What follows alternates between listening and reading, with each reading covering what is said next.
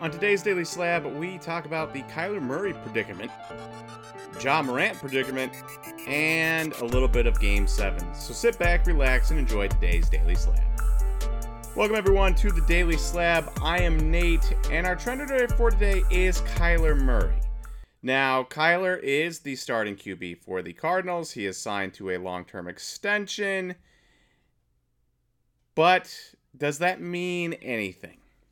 So, next year, the two top teams with the uh, lowest odds to win the Super Bowl are the Cardinals and the Texans. The Cardinals just so happen to own both first round picks from those two teams. Obviously, their own and the Texans because they traded away the third pick um, from this year, ended up picking up the Texans' first round pick next year and a couple other things, third round picks along the way, and everything. So, they have the first round picks for the top two teams that are expected they're the expected to be the worst teams in the league. And even if they're not, say they get four, five and four, they could package those and move up to number one, right? Um, say they get two and three, they could package those and move up to one. Whatever it might be, they will likely have, unless Kyler Murray, you know, Colt McCoy does decently and Kyler Murray comes back healthy and dominates end of the season I expect him to be bad. Kyler Murray is injured right now, uh, and he won't be helping the Cardinals win any games. So here's the predicament: is that you've got Kyler Murray cards. You can see here his select silver uh, field level PSA 10. That is down significantly, 42% in the last month. It's almost to 100 bucks there for that card, despite being a field level silver PSA 10. Almost 100 bucks. What do you do with your Kyler Murray cards? Obviously, he's not going to be playing for most of the season, so you're not expecting a big boost this season. But if they end up with one, the number one pick, I doubt they pass up Caleb Williams for the sake of continually running Kyler Murray out there, right? Uh, from what I understand, Caleb Williams would have been the number one pick this year. And yet, he went back to school and will likely be the number one pick next year. So it is interesting, keeping in mind when you're investing in young QBs in the uh, uh, in football, is that sometimes in the case in the case of Kyler Murray, not everything is rosy, and you shouldn't necessarily expect them to be the starting QB long term. All right, next up in what's happening, we've got Ja Morant. So. A couple weeks ago, Ja Morant did his whole flashing a gun on Instagram again for the second time in a number of months. And I decided I was going to wait to cover it until we saw some prices. But then I saw that there was a cracked ice auto BGS 10 ending on the PWCC weekly auction this past Sunday, so I wanted to wait for that. Now, obviously, we all know Ja Morant owning a gun is not illegal. It's not illegal. Um, flashing your gun on Instagram, while not smart, also not illegal, I imagine. But you represent the NBA. The NBA definitely doesn't want you to do that. So don't do it. It's as simple as that. To get caught twice doing it, even if it's not illegal, not smart as your employer pretty much dictates what you can and cannot do, right?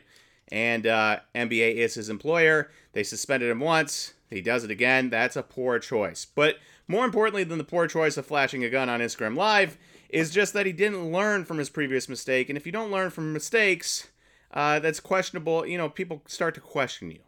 And people start losing confidence in their investments in cards specifically. Um, or even if it's the team losing its confidence in its investment in the player, whatever it might be, people start losing confidence. And the card market started losing confidence. And there's one in particular that's very interesting to me, and it is this cracked ice auto uh, BGS 10 because this sold on Sunday night for thirteen thousand eight hundred dollars on PWCC weekly auction. Thirteen thousand eight hundred bucks for a BGS 10. All right. The 2019 Contenders Variation Rookie Cracked Ice Auto BGS 95, so not the normal ver- card like this, but the variation, sold for $12,500 on March on March 9th. Right? Okay. So, we're talking variation auto, BGS 95. We're talking the normal auto, BGS 10 here. And this card only sold for $1,300 more dollars than that did, despite being a BGS 95 back in March. If you want to go find a non variation auto that sold, you can go back to November 7th. A Contenders rookie cracked ice auto number 25 PSA 910 sold for $15,100. So $1,300 more than this BGS 10 sold for back in November when it sold for uh, a PSA 9 sold for $1,300 more back in November than it did just the other day for a BGS 10. The card ladder value now on that PSA 910 cracked ice auto is $4,723. So you can see how far his market has dropped and how much people have lost confidence in him because the old adage goes, yeah, you expect the, you know, you expect the 2019 Prism base rookie PSA 10 to drop. Nobody really cares, but nicer cards, you know, they should stay steady for a while. Well, massive, massive drops when you're considering just seven months ago. We're talking seven months ago that a a PSA 9, PSA 9 of this exact same card sold for more than a BGS 10 did just this past Sunday. Um, obviously alarming, obviously understanding, and hopefully, finally, hopefully, Ja Morant learns from this and just realizes that there's just some things when you have all the limelight on you and the uh, you make all the money to be a quote unquote role model, right? Not all NBA players, not all MLB players, not all NFL players, not all soccer players are going to be role models. But you make a lot of money to put on a good face for the public.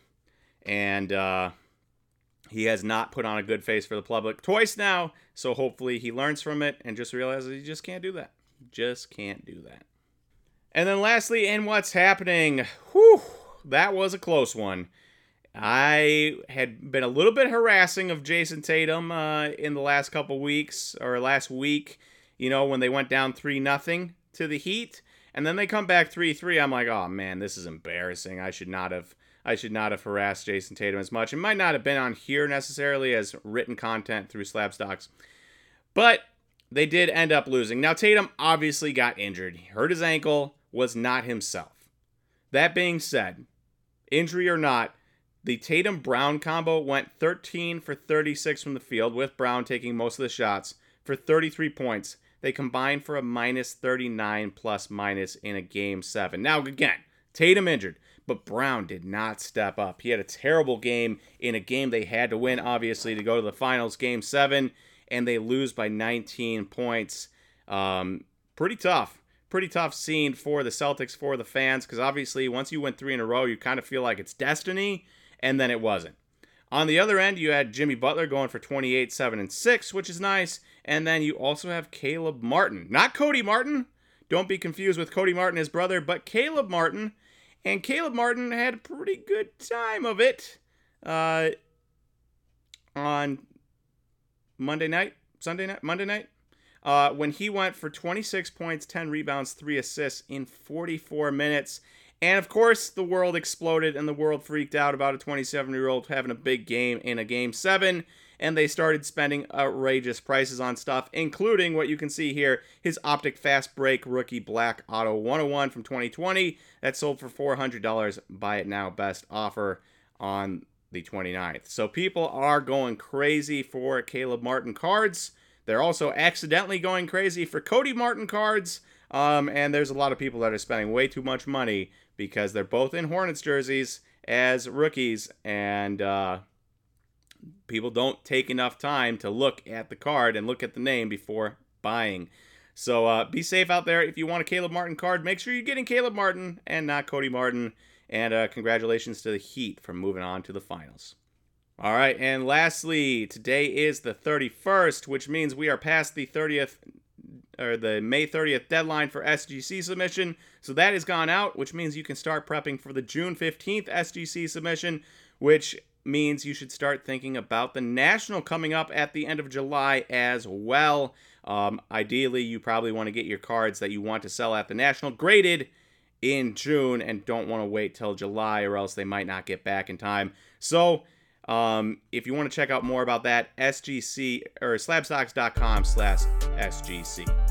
All right, thank you everyone for listening to today's Daily Slab. If you enjoyed this video, please click that like button and don't forget to hit that subscribe. And I will talk to you tomorrow for the next Daily Slab. See you everyone.